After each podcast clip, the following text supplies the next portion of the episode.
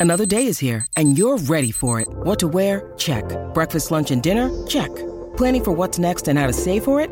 That's where Bank of America can help. For your financial to-dos, Bank of America has experts ready to help get you closer to your goals. Get started at one of our local financial centers or 24-7 in our mobile banking app. Find a location near you at bankofamerica.com slash talk to us. What would you like the power to do? Mobile banking requires downloading the app and is only available for select devices. Message and data rates may apply. Bank of America and a member FDIC.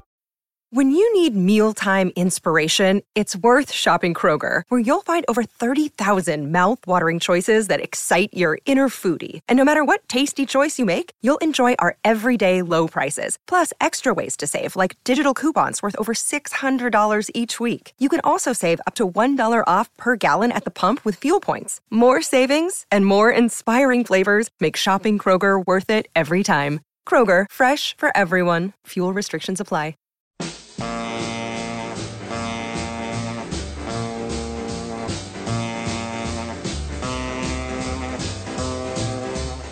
Welcome to Let It Roll, the insanely ambitious musical history podcast hosted by Nate Wilcox.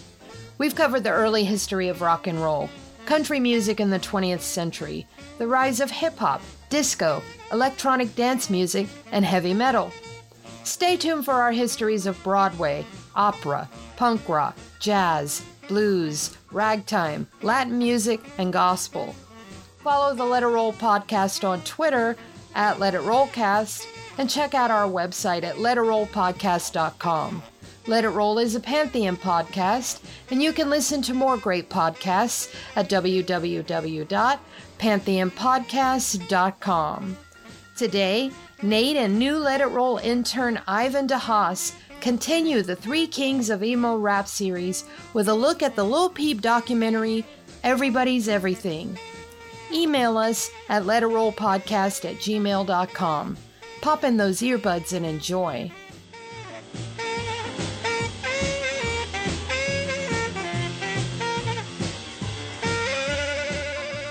It's time to let it roll. I'm your host, Nate Wilcox, and once again welcoming back Ivan DeHaas, the Let It Roll intern, to continue our discussion of the three kings of emo rap with king number two, Lil Peep. And we're going to be discussing the Amazon Prime Video documentary, Everybody's Everything, directed by Sebastian Jones and Ramez Silyan. Ivan, welcome back. Hey, Nate. Thanks again for having me on. Sure. So, another heavy, depressing emo rap tale. Uh, tell us quickly, like, where is Lil Peep seen in the constellation of, of emo rap figures? Uh, Lil Peep is seen generally as a uh, one of the most defining crossover artists who mixes a variety of different genres. Um, that was one of the main points of the documentary, and that was also kind of the main appeal of his music. There's a great deal of um, you know like acoustic appeal to his uh, music with some R&B mixed in, but at the same time, um, there was definitely a, a, a, relatively strong trap influence and um, very influential figure, um, super groundbreaking. And, um, you know, in the six years since his um, death, his impact has only really uh, continued to be shown. Yeah, I know that's the case in our car. My my ten year old daughter uh, is quite big on Little Peep and XXXTentacion, and and especially Little Peep though. And I, yeah, I was kind of quick to write him off. He sounded like Chemical Romance with trap beats to me when I first heard him. Um, and I, it wasn't really until his death that I paid any attention to his songs. And and for my dollar, there's some powerful work there. It was, um, and I think he did combine. He created something new by combining existing forms, and it kind of had the, the the swagger and the doom feel of trap with all the open emotionalism that comes through the emo tradition. Particularly, I like I don't feel like he's somebody who is going back and studying Rites of Spring or Husker Du or you know 80s or 90s emo but I, do feel or even dashboard confessional but i do feel like he was somebody who had grown up on my chemical romance and other emo the big emo groups of the 2000s do you think that's a fair assessment absolutely they uh, they mentioned that in the documentary a record record executive sort of describes his music as being a, um, you know, uh, reminiscent almost of uh, the likes of Green Day and My Chemical Romance, especially. but with a, uh, a more modern flair that seemed pretty fitting for the late 2010s sort of uh, you know emo rap scene. Yeah, and one thing that I didn't bring up we were talking about XXXTentacion and his documentary, but again, this scene is way more integrated than and you know some people argue whether or not you should even categorize emo rap as hip hop and that's that's a whole different discussion. I'm not going to get into but what i can say is as an outsider looking at this stuff on a pretty superficial level it seems like racially both XXXTentacion's organizations and little peeps organizations were way more integrated than anything we would have seen uh, definitely in the 70s but even more than in the 80s or 90s um, you know the the producer was white, tons of people in his organization were white, and with Little Peep, lots of black collaborators, um, people involved on the business side as well. So, you know, the the younger generation, I'm I'm happy to see is is is mixing and blending more, and you know that raises questions of appropriation and all that stuff. But to me, it's more about the music and the creativity and and people coming together to do positive things. Um, one thing that struck me that was different about this movie, both of these movies are made or definitely have the thumbprint of the estate of the deceased main figure. And in XXXTentacion's case, it was his relatively young mother, who's you know ten years younger than me in her mid forties. You know, trying to to to to run that business she's inherited. And in this case, it was Lil Peep's mother and especially his grandfather that were present, and a very different family background than what XXXTentacion had. What was Lil Peep's family background? Uh, Little Peep was uh, Swedish American and born and raised on, um, on, on Long Island, New York. Um, you know, his mother and father um, basically raised him there, and uh, but I think when around when he was 12 and 13, his parents' divorce sort of uh, left him bereft of a um, strong father figure. And from an early point onward, his grandfather was the um, the main father figure that he looked up to, or strong male, um, you know, like guide in his life. And um, clips from his uh, grandfather doing voiceovers of the letters that he would send uh, Lil Peep or Gus um, you know, during his uh, teenage years and then during his beginning of um, his journey into the music industry and his career. Um, he does really frequent voiceovers that, um, you know, were really inspiring to both to both Gus and to you know myself when I was watching the documentary. It seemed like, although he did not have the the best the best father and the best relationship with him, his grandfather seemed to be someone who is a central point of inspiration um, in his life and you know provided a great deal of guidance to gus and um, really provided contributed a lot to the documentary as well. Yeah and and his background is his grandfather was somebody who was very socially and politically active and, and active internationally. He was very involved in, in mexico with left-wing politics. So right. kind of a connection to that 20th century ethos um, that's more typical of, of what Let It Roll has covered, but it's almost like having somebody from the Pete Seeger generation or somebody a little younger than Pete Seeger, but but somebody from that activist generation inspired by Pete Seeger and the Weavers uh, acting as sort of the conscience and the narrator of this documentary, which gives us a, a um, you know, the, the mixing of the time elements between Lil Peep, who's so definitively 21st century, and his grandfather, who's very 20th century, and you can see those connections. But let's go ahead and hear our first song. This is Lil Peep, Beamer Boy.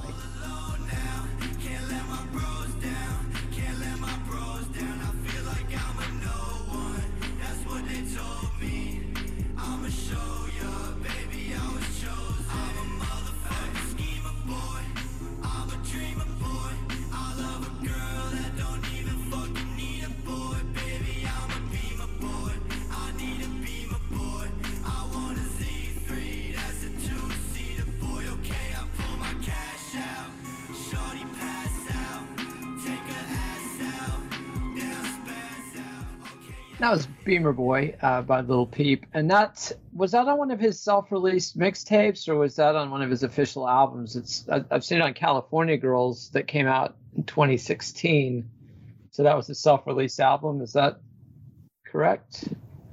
That's correct. Um, that was an EP that uh, preceded his uh, first official 2016 release, Hellboy. And uh, Hellboy was really what started that release of uh, official, al- uh, you know, like studio albums, what you see uh, more often commercially. But Beamer Boy was one of the the first songs that, along with um, Star Shopping, which we'll hear later, um, that was one of the first songs that really defined his online presence and um, you know started to cultivate his following more or less and and how was he releasing this stuff online? Is is he the prototypical SoundCloud rapper? Um, he did a lot of networking via the LA Underground, and um, a lot of the releases early on were um, were in fact through SoundCloud. Um, some of the slightly larger um, members of the uh, LA Underground who were also putting out, um, you know, music in the hip hop scene on SoundCloud. Uh, he networked with a couple of them, including including you know producers that ended up helping him with uh, on production with future tracks. But um, I remember at one point he had only 200 followers on SoundCloud in 2015. And um, you know, once he started putting out music and um, and people, you know, more consistently, and people got a uh, gauge for really the uh, the unique sound and uh, you know very honest uh, truthful, straightforward approach that his music had. That's when he really started to take off. But it was um, it was largely through SoundCloud that he um, he first you know networks and spread his music, and then you know later moved on to to larger uh, platforms and means to distribution. And so for listeners that are my age and above, explain SoundCloud. What is SoundCloud? How's it different from YouTube and Spotify?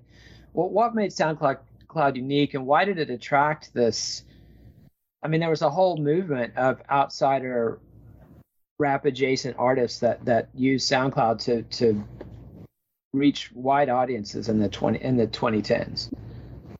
Well, I think the main appeal of SoundCloud can really be reflected in uh, Lil Peep's initial approach to music. How uh, largely it was him spending time with his friends, um, having fun, enjoying himself, and making the music that they wanted to.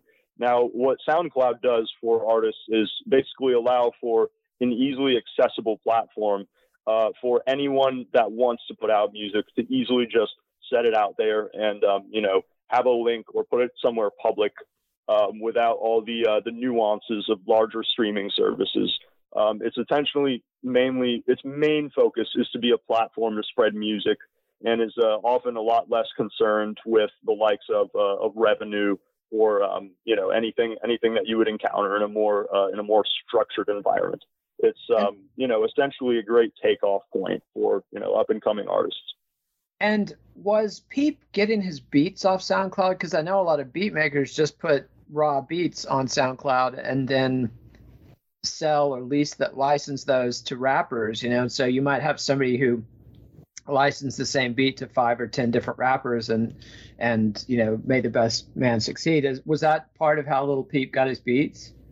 Uh, part of his production was, I believe, in house from some of his friends, and part of it was um, through the people that aforementioned that he uh, he networked with over SoundCloud. But there were a couple instances where um, he, they would find beats. I mentioned this in the documentary where they find a, uh, you know, what they refer to as a Smokepurpp beat or a, you know, a beat that would sound really fitting for the uh, the artist, the rapper Smokepurpp, and um, they use that in uh, in one of the recording sessions. However, um, you know, people also um, spent time in person with uh, a lot of people in his you know collective, the various collectives that acted as his producers at the time, and then also um, you know like networked with producers later on uh, which was a little bit more of a direct and um, you know like curated process than merely just purchasing beats off of SoundCloud. And tell us about Schema Posse. What was that? And and you know who are who are some of the people involved in that, and how did Lil Peep get involved with them?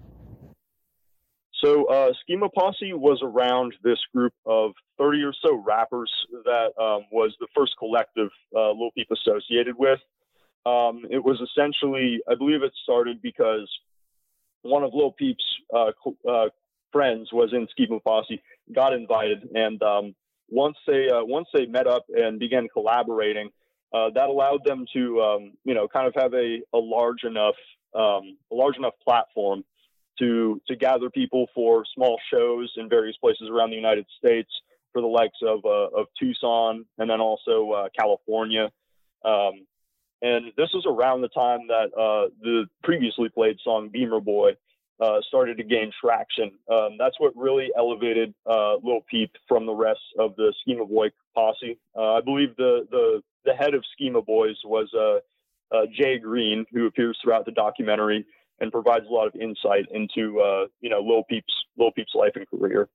Um, so that allowed him to basically begin to move around the United States and get acclimated to the idea of you know spending time with an entourage, um, you know, doing shows in various venues. Although at first they were like rundown houses and small, you know, nothing that's super professional, super planned out. It was a very, um, it was a very spur of the moment thing, but uh, something that nonetheless helped prepare Pete for like his further career as he, you know, approached stardom. Yeah, and Jay Green is very much a compelling voice and presence in in the documentary. I mean, he, he frequently, and, and I'm sure the directors kind of set this up, but he frequently acts as kind of the Greek chorus or the voice of reason or the old friend who wishes Little Peep had made different decisions. Is that a fair assessment? I believe so. I, I saw uh, Jay Green as the um, the the one that's rational, down to earth, and most familiar with Peep. Um, I think his skepticism towards Peep's death at the end of the documentary um, shows how alienating, um, you know, surrounding oneself with with um, you know people who who want you know who want your attention and validation, but won't necessarily immediately look after you. I think I think the last part of the documentary where you know Jay Green essentially highlights that a lot of these people are going to you know be false in this in this documentary. They're they're going to basically be fake and um, I thought that was really compelling, and he definitely he seemed like one of the people who knew knew Pete personally the closest and was you know sort of um, he was wary of um, of Pete's trajectory and uh, especially you know where it brought him. Yeah, and and so Little Peep was only involved with the Schema Posse for what about a year, and Ghostemane uh, for that same period of time. I mean, where was like how does Ghostemane or or Jay Green? I mean, were the other Schema Posse, Posse members even comparable to Little Peep in terms of impact and success? Did he just blow past them all and that's why he left, or were there other reasons that they split? Well, when Peep started bringing out, um, you know, releasing singles, and it was pretty based on their online reception. Um, a lot of Peep's, um, you know, songs began to have impact. Um, that's when not only Peep's satisfaction with himself increased, but everyone else's kind of appreciation for his music uh, in the Schema Posse gave him that sense of validation. Um, and I think people wasn't used to having this, um, you know, like sudden, um, sudden focus, attention from so many people turned on to him. So um, he was a very, you know, kind and sensitive person, very receptive and um, you know basically always always welcomed uh, company even though a lot of times it was overwhelming for him.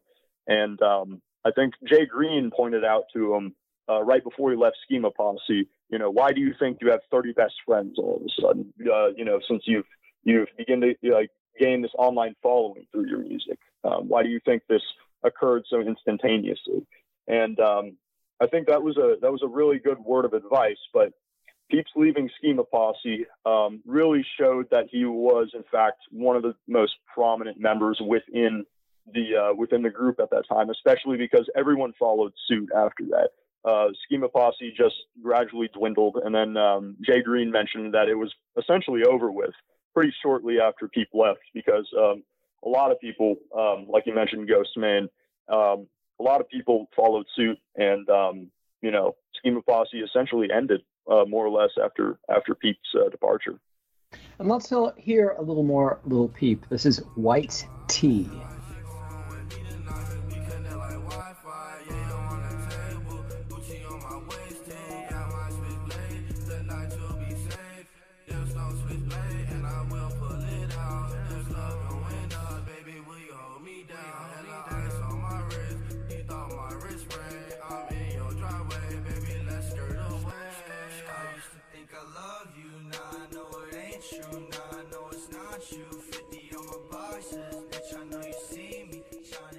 And that was White Tea from Little Peep's uh, Schema Posse era. And and so, what was his next move after after he left the Schema Posse? What what did he do after that? Well, in, uh, that was a bit of a adjustment period for uh, for Peep uh, because that was around um, early to mid 2016. Um, Peep didn't have a particular place to stay, and um, really the one person in the world that he uh, he spent all all his time with and that he could trust was uh, Lil Tracy, who is a um, you know a frequent collaborator and close friend of his. And uh, Lil Tracy appears on White Tea, and uh, in that time during during Peep's um, you know phase of phase of homelessness, not having a place to stay, that's when they made White Tea together. Uh, it was very instantaneous um, in terms of the way they you know wrote, recorded, and produced it. And um, essentially, when that released, that was another um, you know, an, another track that was indicative of of Peep's growing success because of its online reception. It's uh, it became further popular, and um, although he's you know obviously re- released subsequent music that's that's gotten far more popular, um, this song was a landmark point in his life that I think really uh, turned things around for him in a period where he was a bit wayward and did not have as much of a support network as as he did uh, in you know when he was with large groups of people previously. But he was still with um, you know the the close group of people that he did stick by, especially the likes of Lil Tracy.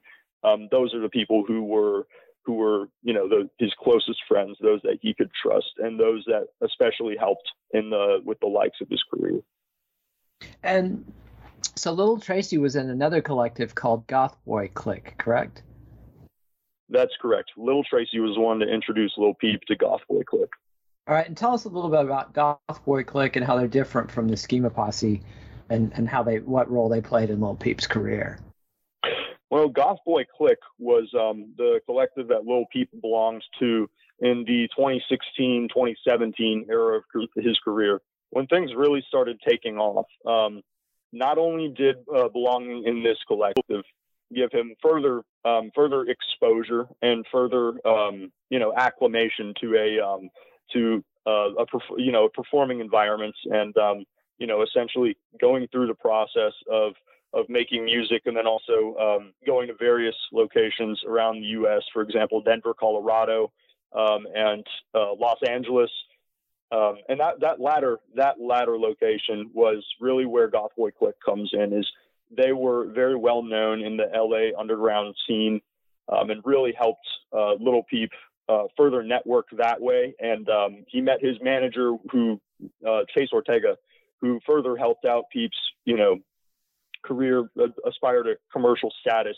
Um, who wouldn't have known about Little Peep if it weren't for his um, you know, his the fact that he was associated with Goth Boy Clique. But the moment Ortega heard Peep's music, that's when he knew that he was different, and um, you know, basically approached him personally, just wanting to help him with his career, rather than to you know try and do anything pertaining to contracts. Or um, he really just saw the potential in Peep.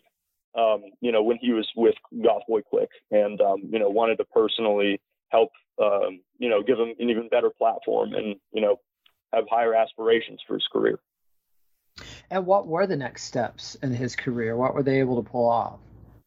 Um, quite a lot. I believe they um, they were living in a loft for a while um, and living, you know, basically paying paying rent, um, you know, person to person. A lot of people living in one space.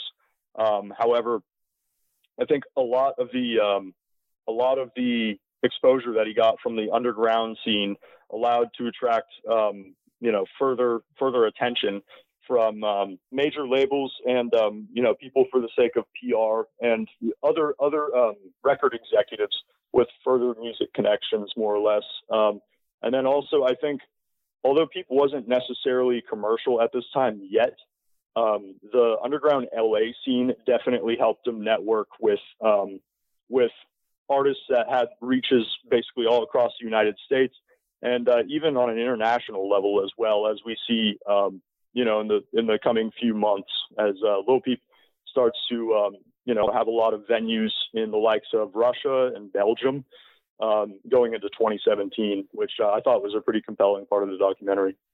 Yeah, I thought that was really powerful. I mean, just seeing the all of the concert footage from this one eh, very similar to the XXXTentacion one. I mean, there was clearly vibrant scenes of young people really getting into the music, and it reminded me very much of things I'd seen in the punk underground in the 80s and 90s. And there's, you know, in the documentary, people are explicitly connecting this to punk rock mu- to punk rock, although not necessarily punk rock music, but the ethos, the ideal of being independent, the ideal, the collective ideals, the idea of taking it directly to the fans.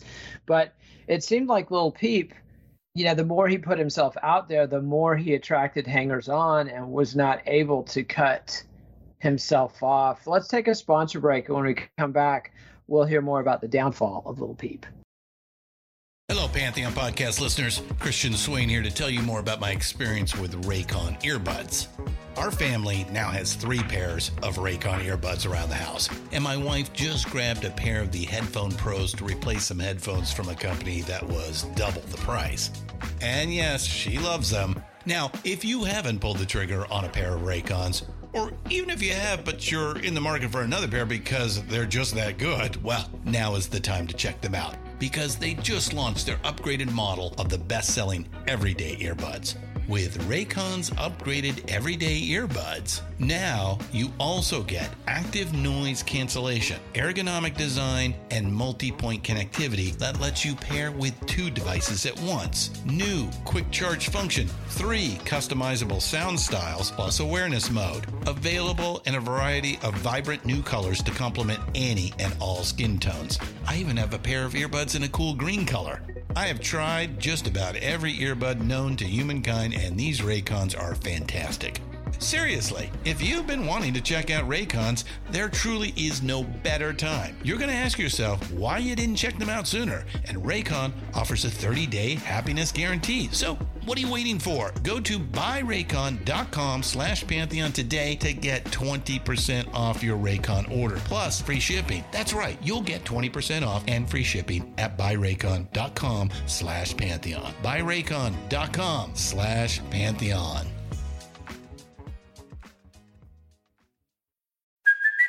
Hey, it's Kaley Cuoco for Priceline. Ready to go to your happy place for a happy price? Well, why didn't you say so? Just download the Priceline app right now and save up to 60% on hotels. So, whether it's Cousin Kevin's Kazoo concert in Kansas City, go Kevin, or Becky's Bachelorette Bash in Bermuda, you never have to miss a trip ever again. So, download the Priceline app today. Your savings are waiting.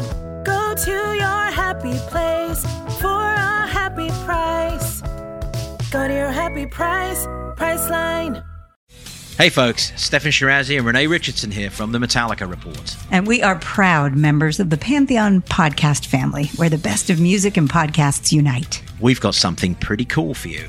We're giving away an exclusive Metallica merch package worth over $250. That's a whole lot of scary guys, skulls, M72, and other sought after Metallica swag. And we've made it easy for you to win. Follow and share the Metallica Report, and you're in the game. Go to pantheonpodcast.com slash Metallica, enter your email, and hit that button to be entered to win.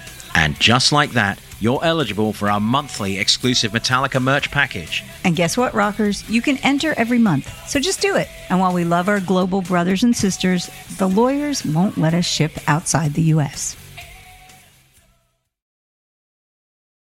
All right, and about the middle of the movie, they talk about a big show that Little Peep's about to do. And I think it's Chase Ortega that he told, I don't think I can do this. And he had apparently taken or been given uh, a different combination of drugs he was used to taking. And, and they, they show the concert footage. And at the beginning, he's barely muttering his way through. And it seemed like.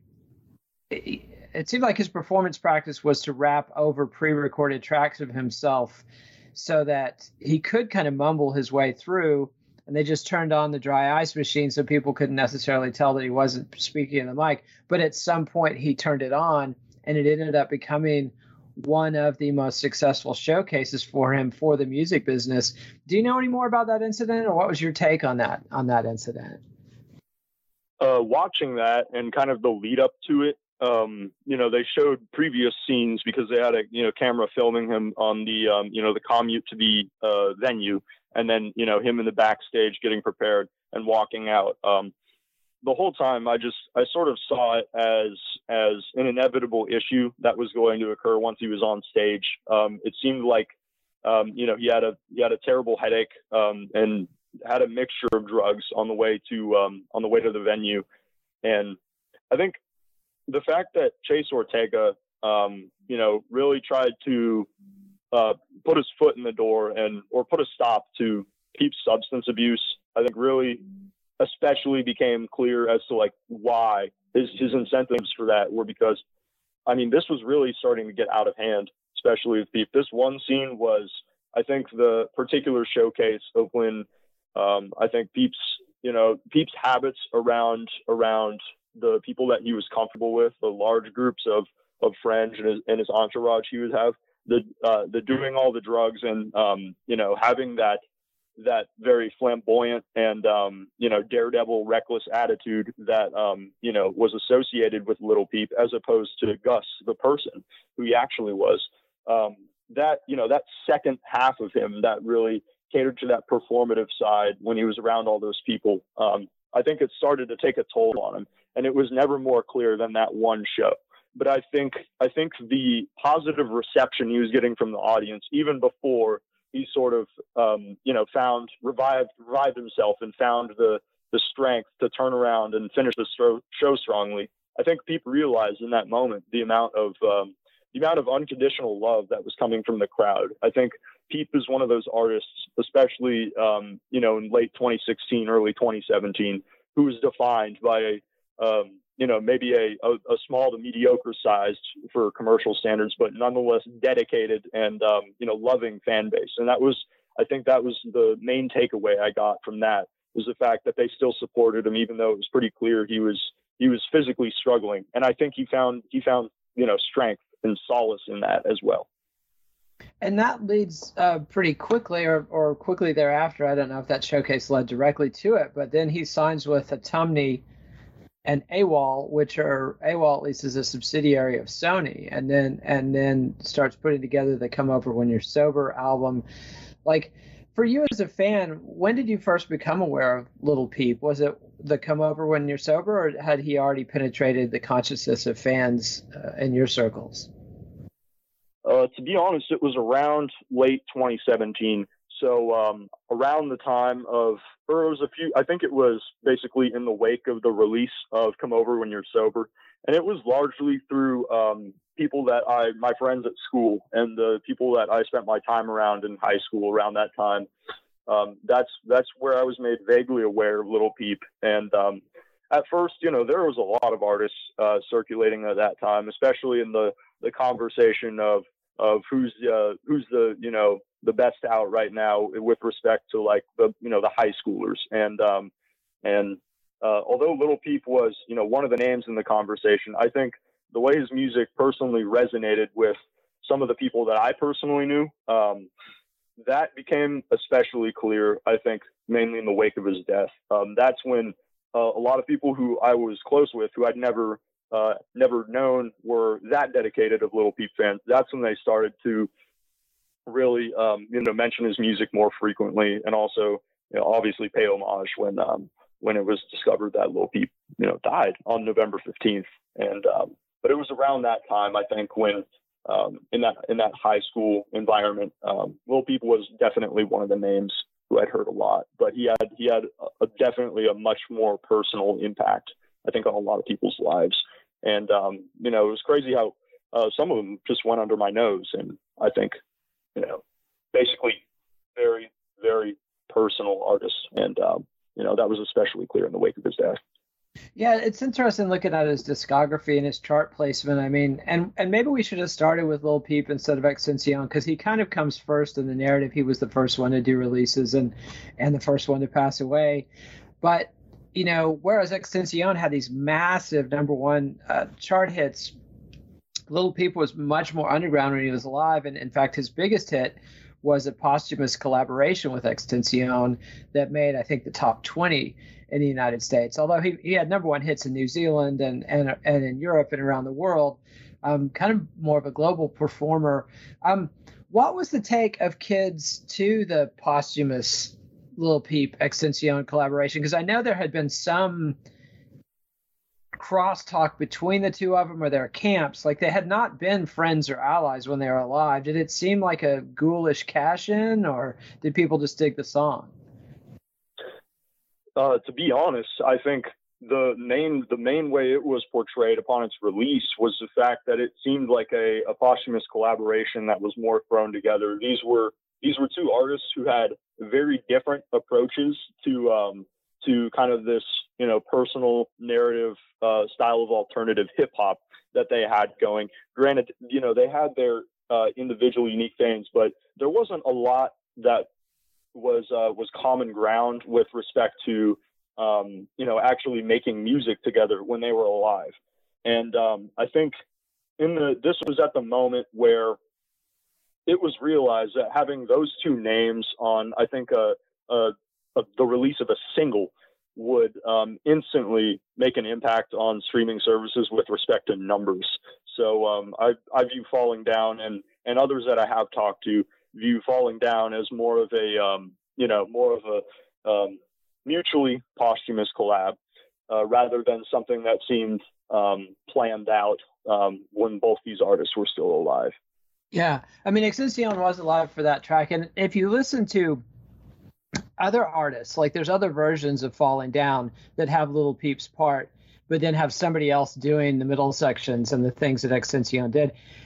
I found it very dramatic. You could really hear what XXXTentacion brought to the table in terms of inventive melody and even his spoken asides. It just creates a much more powerful package than any of the other versions.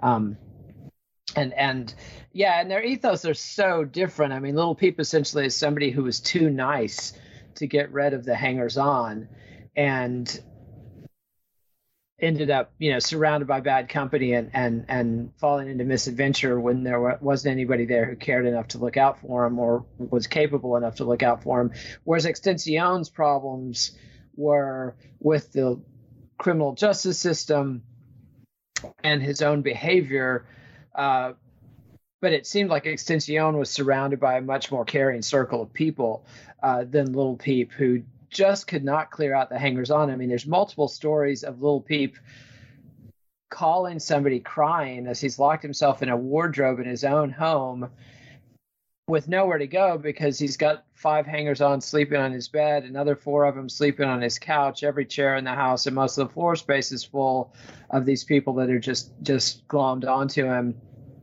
And uh, you know, just just pretty tragic and awful. The the every every time I watch this, I just want to save these kids. You know, they they they're young enough to be my kids, and it, it, you just want to reach through the screen and slap them in the face and just like clear these parasites out of your apartment, kid. It's not that hard. But let's go ahead and hear "Star Shopping" by Little Peep.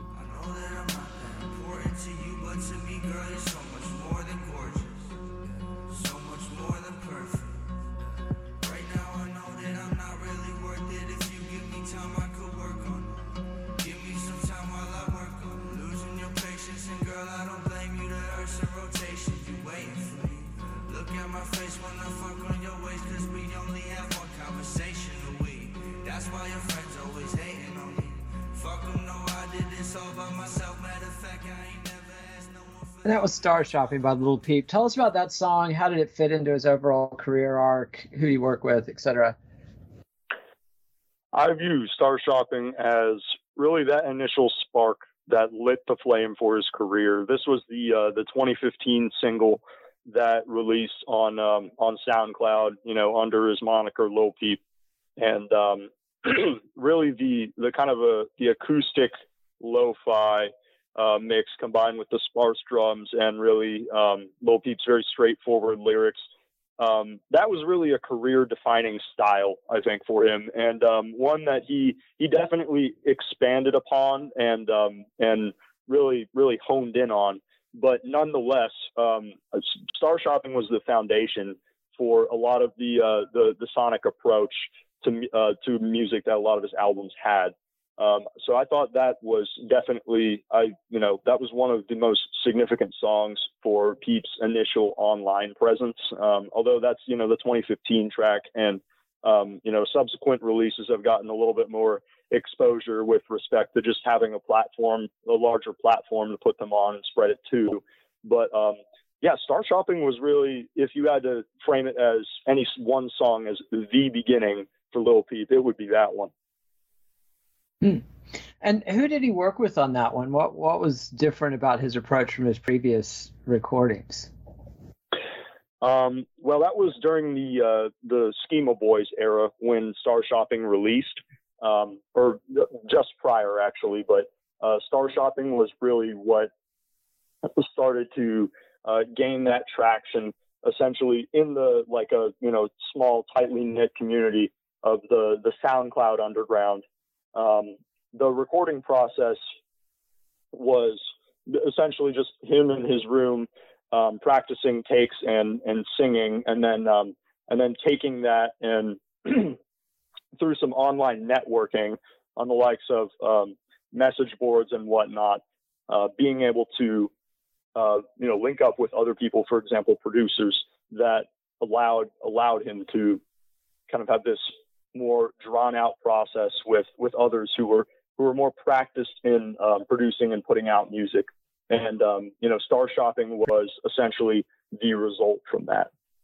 Yeah, it's interesting. Like multiple people emphasize how Little Peep was focused on being productive and focused on the creativity, and would essentially whatever tools at hand is what they were going to use. If you had a crappy microphone, they were going to record with a crappy microphone. If the best camera they could get was an old VHS, you know, video camera, that's what they were going to make the video on, and it totally fit with his lo-fi aesthetic and the lo-fi aesthetic that that fit at the time, and and you know definitely made a certain magic. But then then the documentary gets into kind of the origin story of Little Peep and what exactly it was that happened with his dad. Although multiple people in the documentary allude to even worse things having happened with his dad, but I'm not going to speculate because we don't have any idea what it was.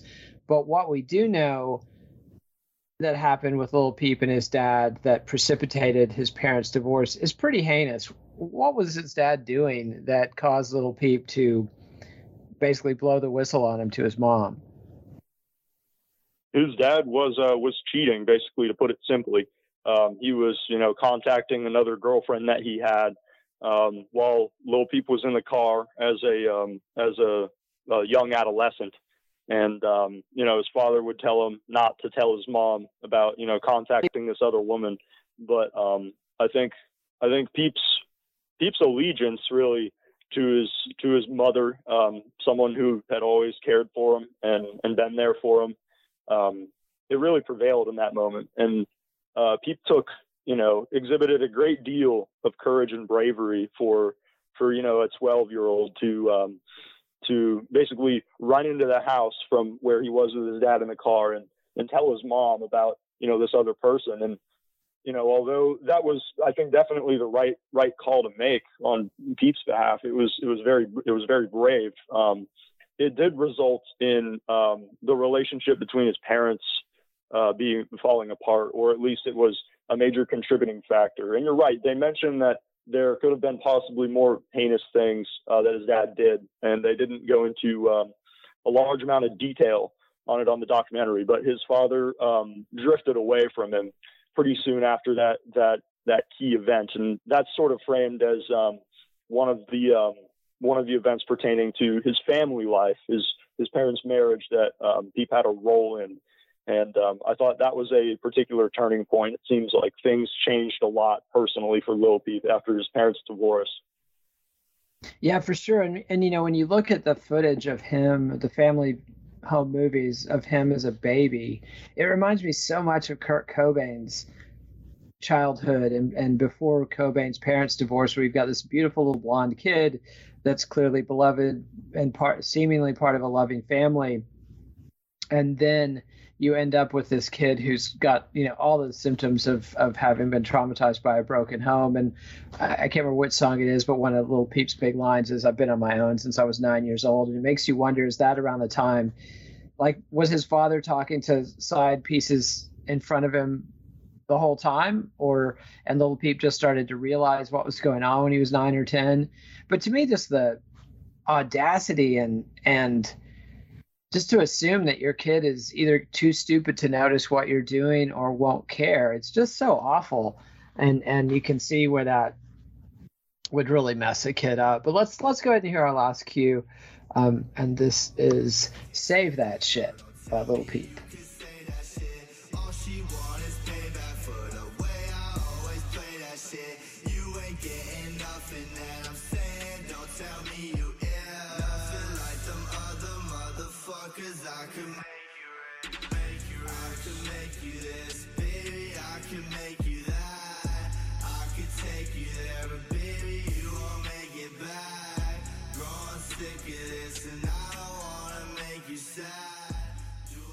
And that was "Save That Shit" by Little Peep, and that's gonna be one of my favorite uh, Little Peep songs. I don't know if uh, you know, I'm I'm playing that in the car with my ten year old. Uh, we we both enjoy it. It's not always, uh, you know, uh, got some curse words in there and, and and some concepts we've had to discuss, but it's it's it's a heck of a song.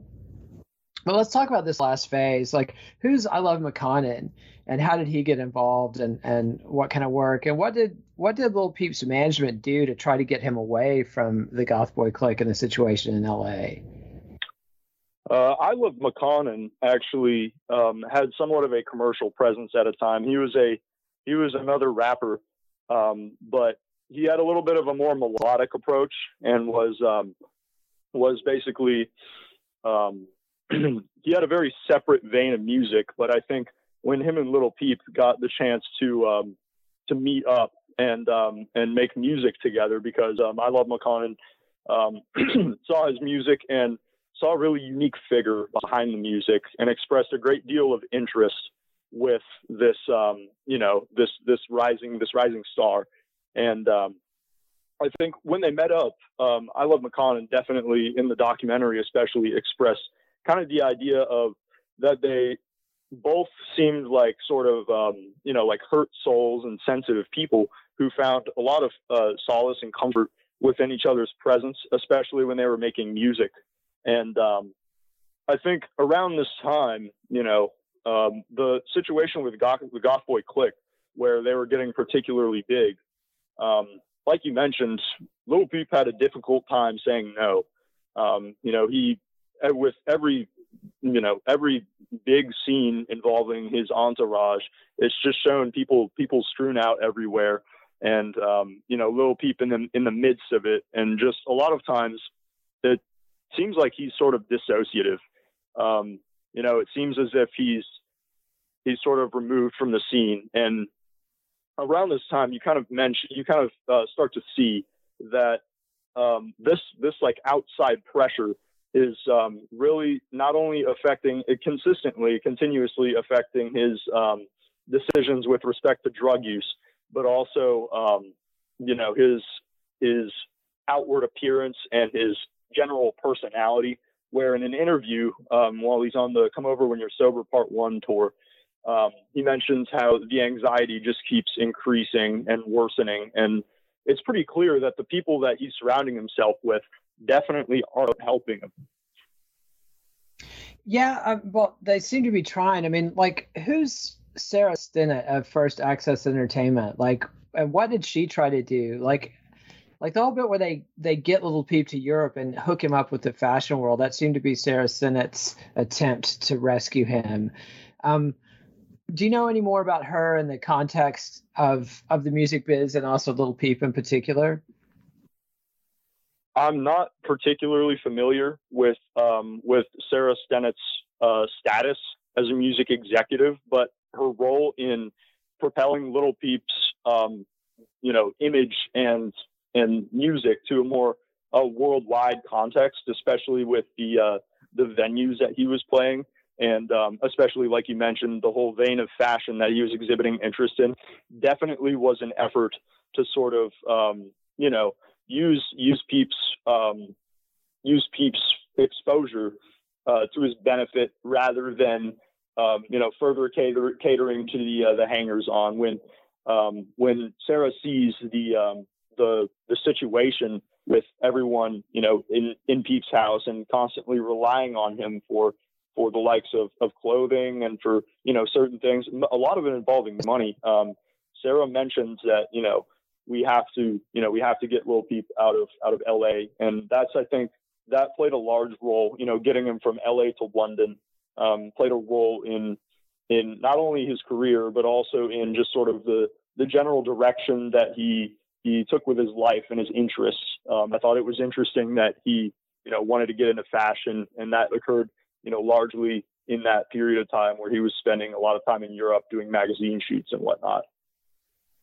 Yeah, and, and it's interesting. He's he's in this period where he's he's traveling to Europe. He's doing the fashion things. It seems like Sarah Stennett has uh, you know, a hand on his career and is steering him away from the most dangerous uh, aspects of his lifestyle. He's still working with Smokeasac, the the SoundCloud producer out of Memphis that had done a lot of his early beats, but now he's also working with, you know, um, some big time people. Uh, producer, I can't remember his name. Oh, Rob Cavallo, who had done stuff with My Chemical Romance and Linkin Park, which seems like a totally logical move. So it's you know this is a really exciting time and it seems like things are just going to get bigger and bigger for Little Peep.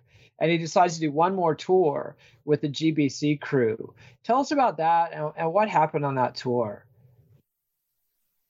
Well, that was the um, that was sort of the mid to late 2017 uh, interview, and um, or that was the mid to late 2017 tour, and um, it was supposed to be sort of a uh, more sm- smaller situation involving Lil Peep and uh, Lil Tracy, but um, you know, essentially, Peep was uh, touring in places where he couldn't be in close proximity to the person trying to you know get him to restrain his habits, especially pertaining to substances. You know, his manager Chase Ortega. Um, however, they got a um, they got a new tour crew uh, for this. You know, it wasn't it wasn't the one who it wasn't the crew that really knew knew the ropes and knew what to do uh, in in certain situations. And um, the production manager, you know, at the time for you know this this tour crew, the last Boy Click tour, uh, mentioned that it was you know one of the worst, most disorganized tours that they'd ever been on. Um, you know, they had people doing doing assuming multiple jobs that they you know weren't supposed to be worrying about because others were just incompetent. And um, you know that contributed to part of that sense of anxiety that he felt and um, and sort of the growing claustrophobia even though um, even though it was you know supposed to be just just him and a um, you know Lil Tracy and a close group of uh, you know people that he trusted. Um, however, you know for two months on that tour, um, it was pretty much it was it was concerts that you know seemed to go well in terms of reception, but in between that it was it was um, nonstop, you know, partying and and also like organizing things for the subsequent tours. It was a, very tiring experience from what it sounded like, and um, this was the tour that eventually culminated in in Peep's death one night when he um, he overdosed on uh, fentanyl. Something that he had was laced, and um, he was out cold for five five plus hours on a tour bus, and uh, you know he had a blanket on and Go ahead. Yeah, while the party continues around him, it was really chilling when his friend who wasn't there was describing, you know, looking at the phone footage, you know, that that that came out, and it's clear that little Peep is in the same exact posture for hour after hour as this party just goes on all around him. It's it's really horrific and ghoulish.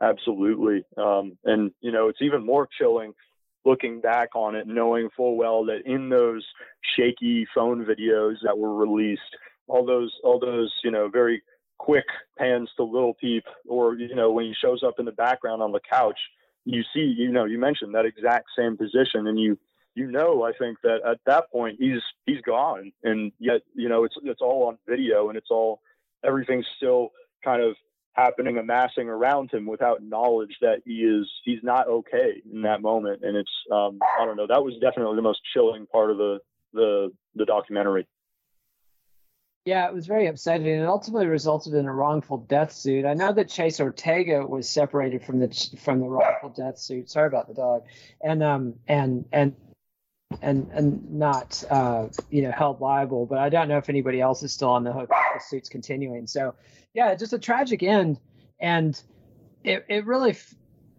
You know, we've seen Little Peep's music kind of endure. It's only been a few years since his death, seven years since his death, but it seems like new generations of fans are are being drawn to his music. How do you think Little Peep is going to be remembered in the next not not forever, but say in the next 10, 15 years?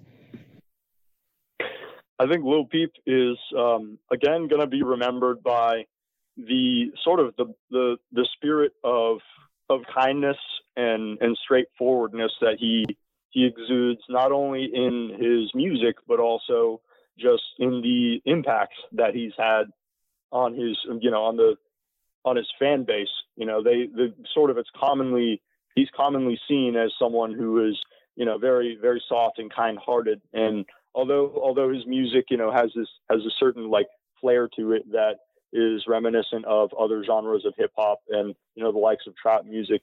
I think Lil Peep really had a unique crossover going that few other artists could really uh, cater to or you know say that they've say that they've done.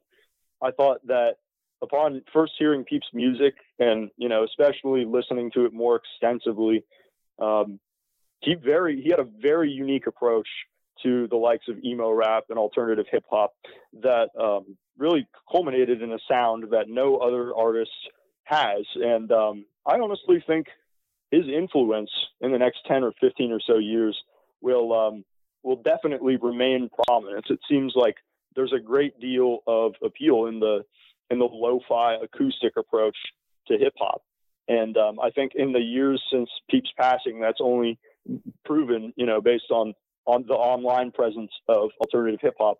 It's only proven to be, um, you know, more and more influential and enjoyable from a growing fan base around the world. Yeah, so far so good. And so Ivan, for Ivan DeHaas, I'm Nate Wilcox. We've been discussing the Little Peep documentary, Everybody's Everything. And next week, we'll be back to wrap up the Three Kings of Emo Rap series with a look into Juice WRLD, Into the Abyss.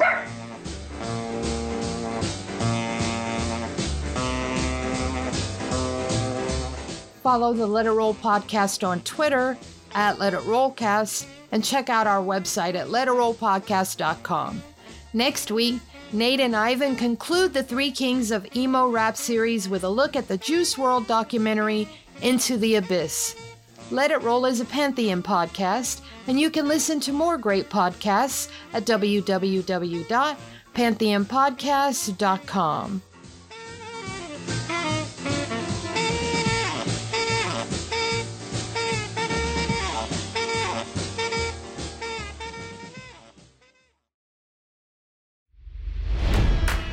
It's NFL draft season, and that means it's time to start thinking about fantasy football. FantasyPoints.com features industry leading experts and prognosticators using proprietary hand charted data to help you score more fantasy points. FantasyPoints.com is the place to go for whatever kind of fantasy football you play. Whether you play fantasy football, daily fantasy sports, or do a little bit of everything, Fantasy Points has the meticulously researched content to guide you to victory. And why wait for the fall? Fantasy Points also covers the new spring football league, the UFL. Join the guru, John Hansen, Scott Barrett, Joe Dolan, and other massive names in the fantasy football universe with an exclusive offer. Use code Pantheon for 15% off any fantasy points package, including the all in package, with access to every article, tool, and data nugget that Fantasy Points has to offer. That's fantasypoints.com and code Pantheon for 15% off at Fantasy Points. Fantasypoints.com. Code Pantheon. Score more fantasy points.